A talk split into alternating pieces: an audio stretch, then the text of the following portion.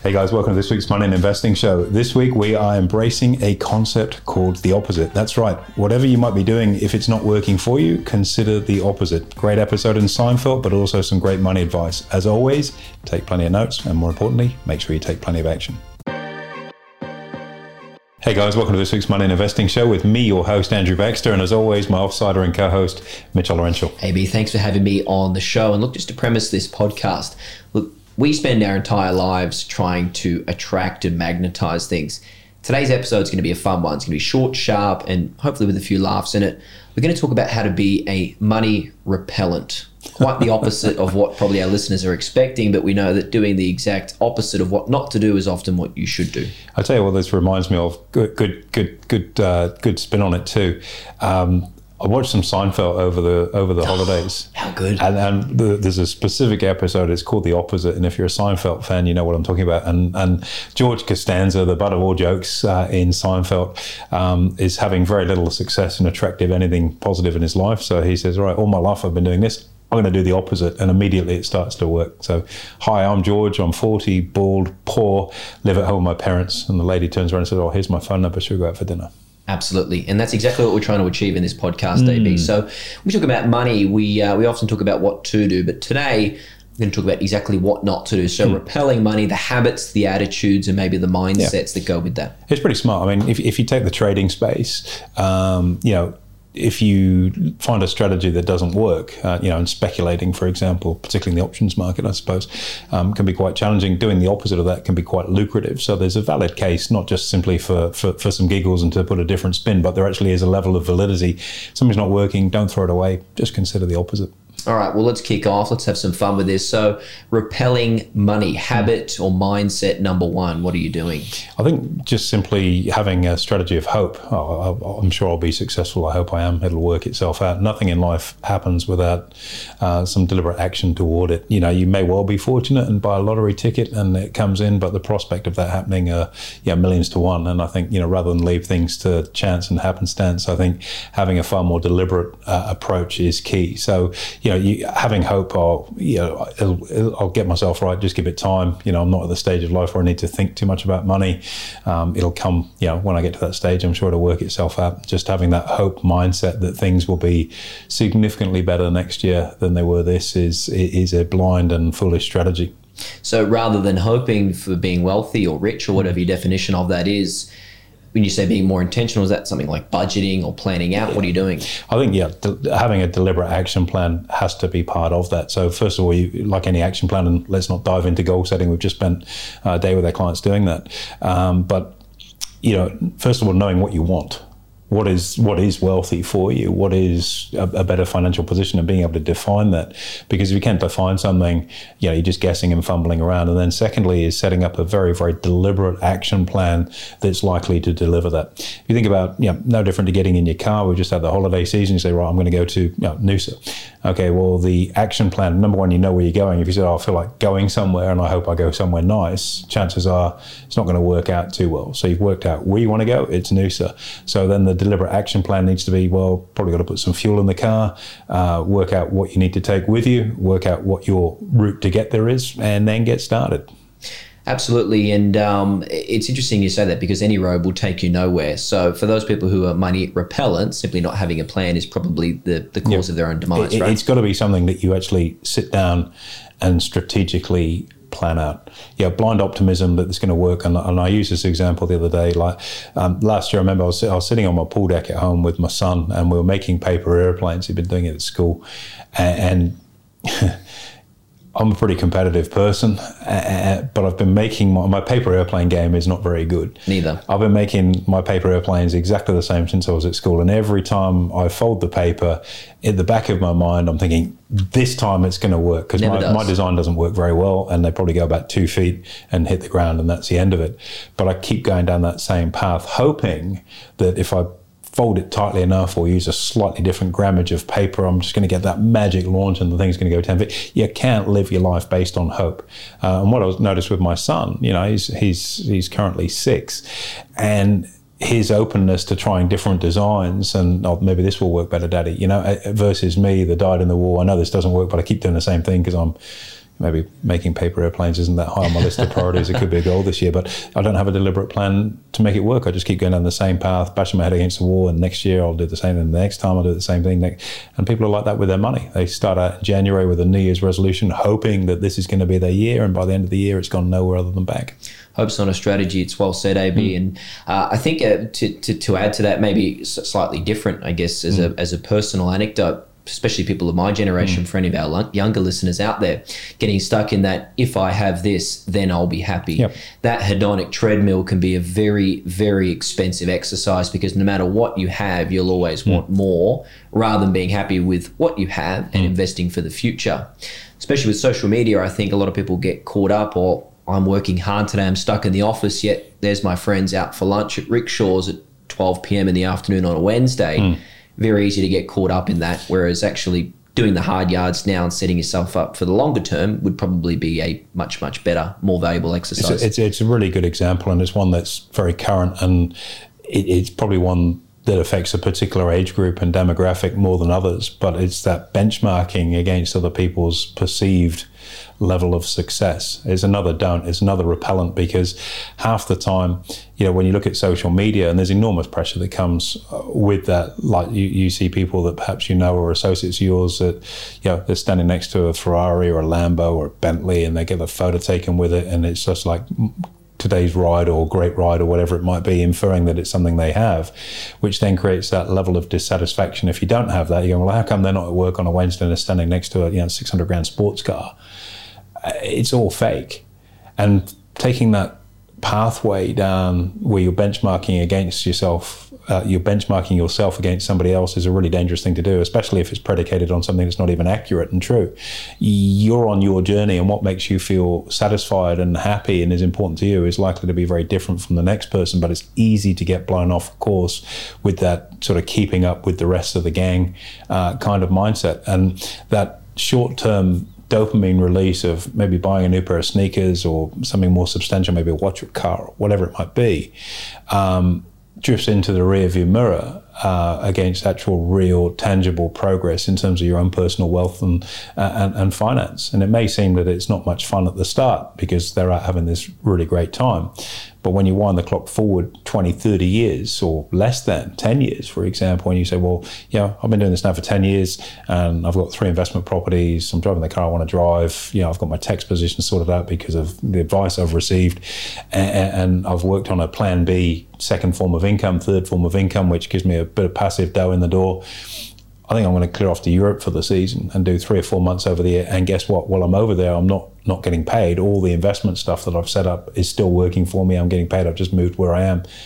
That's very different from that instant gratification of going when you can't afford it, and then you've got to work out how you're going to pay for it when you get back. Absolutely. Be grateful for what you have. Don't mm. get caught up in that 100%. because it will repel, repel money. Get what you get. Don't get upset, as my kids' teachers keep telling them, and I've been trying to use that one at home. But it, it's so true. So you know, benchmark yourself against yourself by knowing what you want any other repellents, AB, that come to mind for you? I think you know you can get into a really habitual spending cycle. Um, yeah, and, and and if you flip the script on that, when I say habitual spending cycle, it might be on consumables, might be on going out, might be on other things that are purely and simply um, for show uh, and nothing beyond that. It's not a real substantial. There's nothing to gain from it other than oh that was pretty cool. We did this It's an experience, and there's a big pressure on a lot of younger people to live their life based on experiences and get those versus you know making the sacrifice now and having it forever.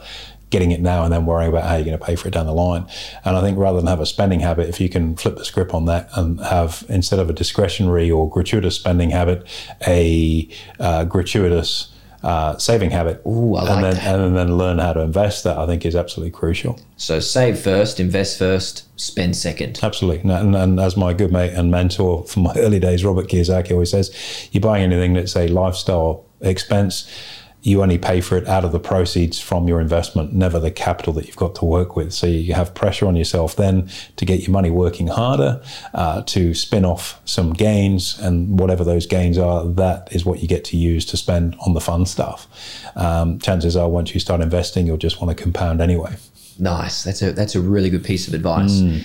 What about this one? What about thinking that the accumulation of money will make you happy. Mm. Uh, that often repels money, funnily enough, because your motivations for wanting to accumulate it are completely wrong, right? People who genuinely have enough money to spend the time however they like enjoy the slog and the challenge of it. It's not about looking rich or appearing rich, right? Yeah, I'd say there's a, a lot of validity to that. You know, setting a money goal in terms of I want this is actually look any goal is good I, I, look at it life like this goals goals are really the thing that give you the direction to push you in the right direction but the actual momentum to get there you need to set up as behaviors or habits so the habit is the accelerator and brake as to how quickly or how slowly you're going to get to that goal. And then the goal is just the direction set by the steering wheel. So they're both important. You've got to know where you want to get to, but then you've got to build processes to get you there. So rather than focus on a definitive, you know, I, I want to have a million dollars or I want to make this much a year or whatever it might be, by focusing I guess, on the engine room, the habit.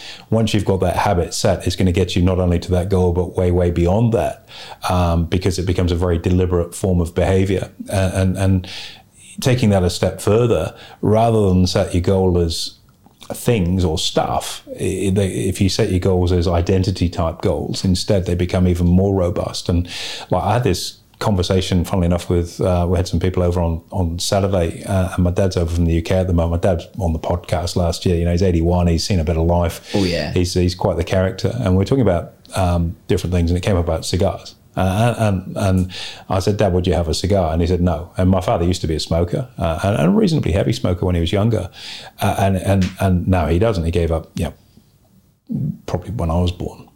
And um, and we're talking about the economic costs of smoking. But then we got on to, I said, why wouldn't you have a cigar? He said, because I'm a non smoker.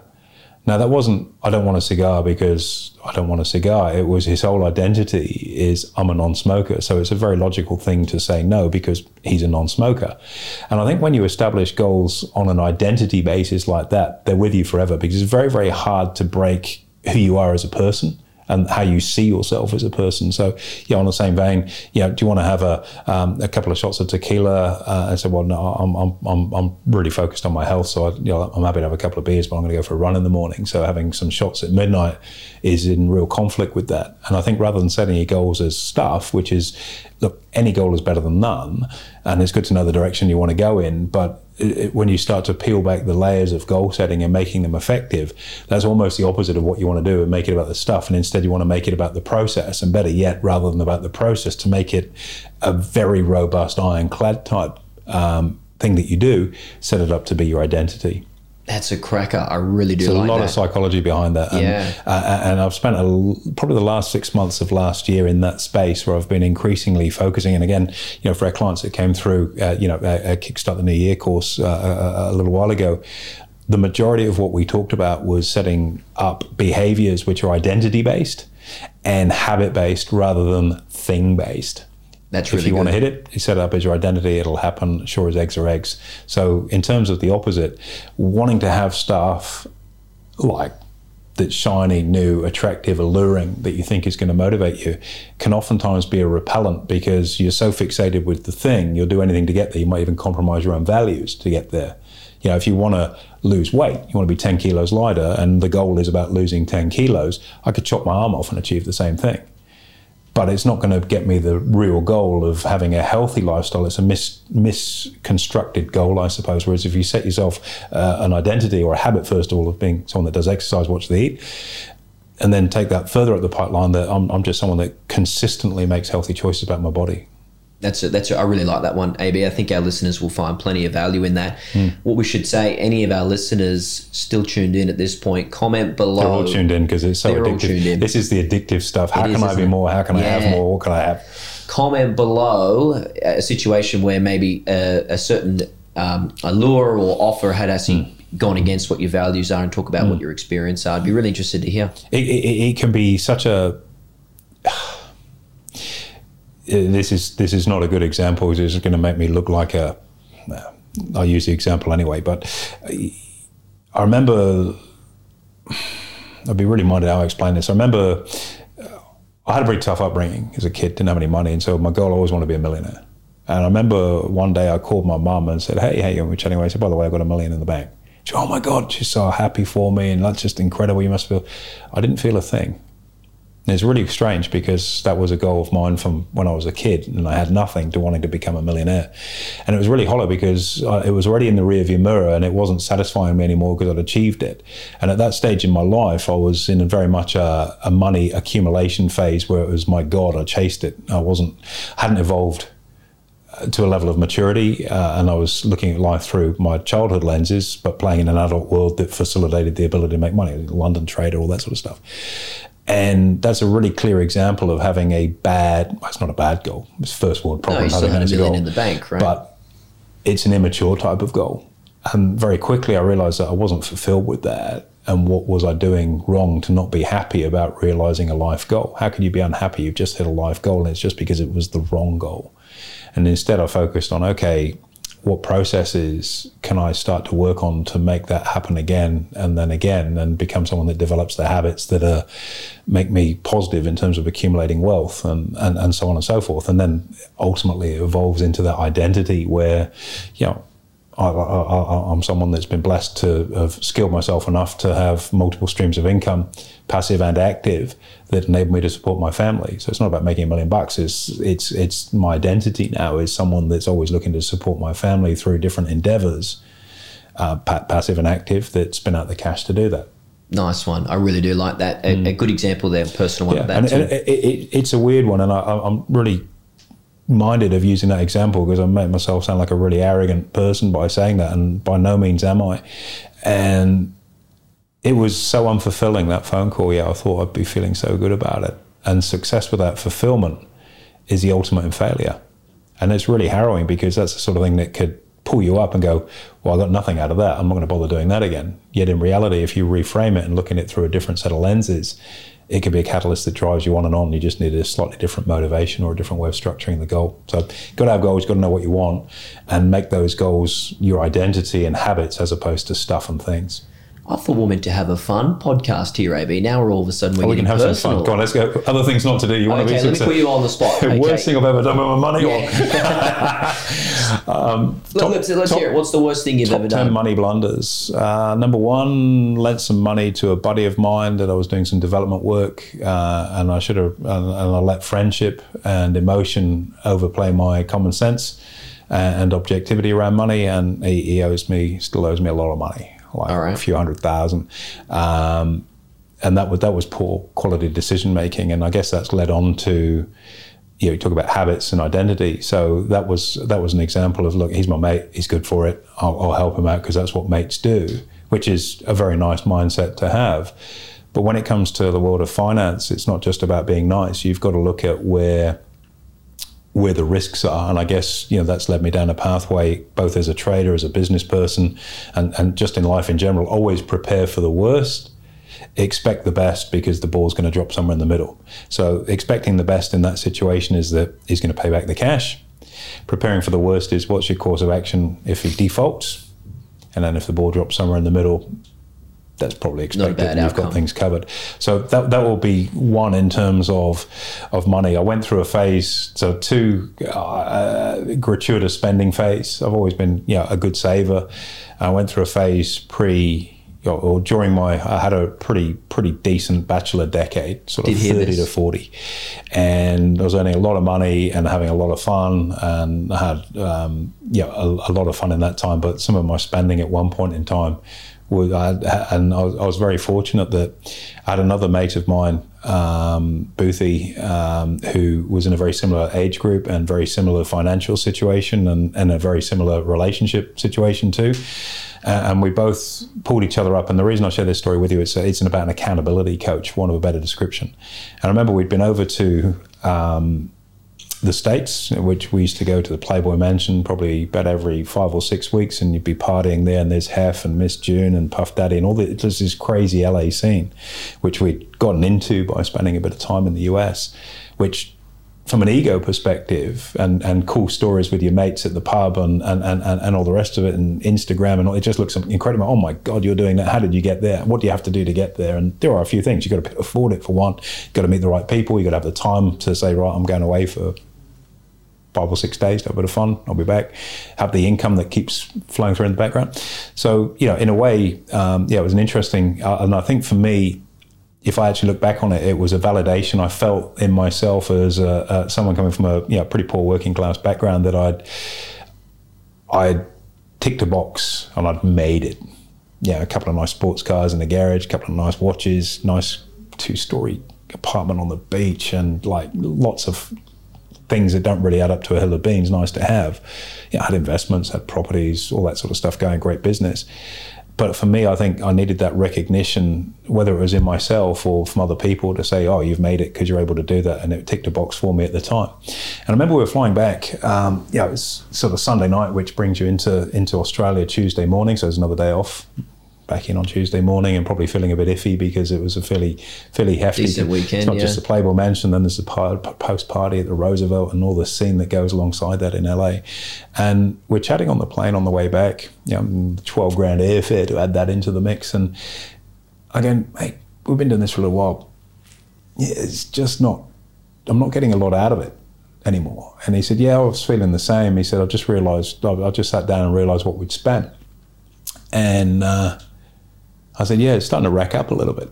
And he said, well, why don't we make a pact that if it's a discretionary spend over 150 bucks, we've got to call each other first. And this is ridiculous because making great money at $150 is a pretty low threshold. Sure.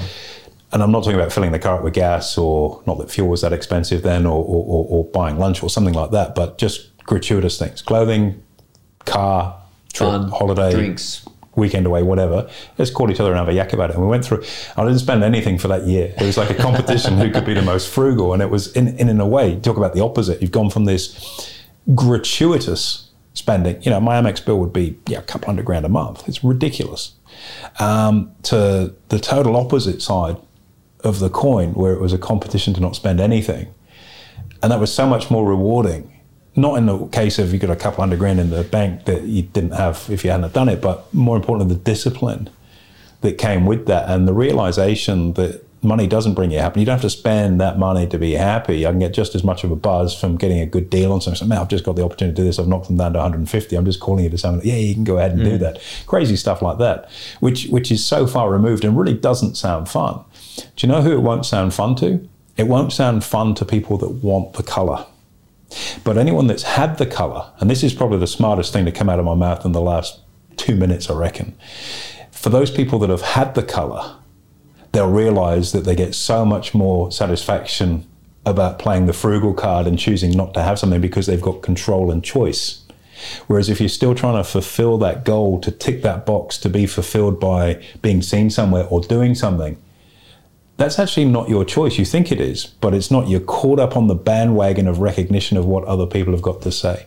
Giving away the good opinion of other people and running your own race, priceless because of the peace of mind. And I've seen both sides, and I know how I live now, and I know what I prefer. You spend less than me now, I reckon, almost. Wouldn't spend a cracker. I leave that to my wife and the, the other, my five kids to do that. But, nice work. but it becomes a game. And, and, and, there's an interesting one because I always thought that's what I wanted and I did it and I enjoyed it when I was doing it.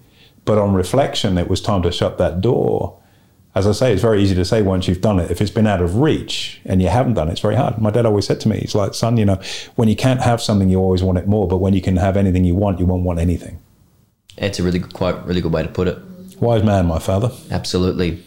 AB, that's a great, great way to finish this episode. I think there's a number of habits in there we've throughout, even in your experience and mine and the others that we've shared here, that are exactly what not to do. So, as a money repellent, anything that we've said, do the exact opposite and you'll be just all right. Be the George Costanza of finance, be, be the, the, George opposite, Costanza, and yeah. have some fun with it. I mean, turn it into a game. If you can gamify anything and playing a game on your own, I don't know if that's much fun. But when you can play it with a buddy and that accountability coach, in, in the case of myself and Boothie, or in, in terms of what we do with our clients, or in terms of how we operate here within the ecosystem within our office, that accountability to other members of the team is huge. So if you're trying to run this on your own, get an accountability coach, whether that's someone in our team, it doesn't have to be the formal coach, it's someone you do this stuff with, and start playing that game with that other person. And it is the most addictive, positive thing you will do with your finances, guaranteed. Can't wait. I'm not spending a cent this year. Thanks, AB.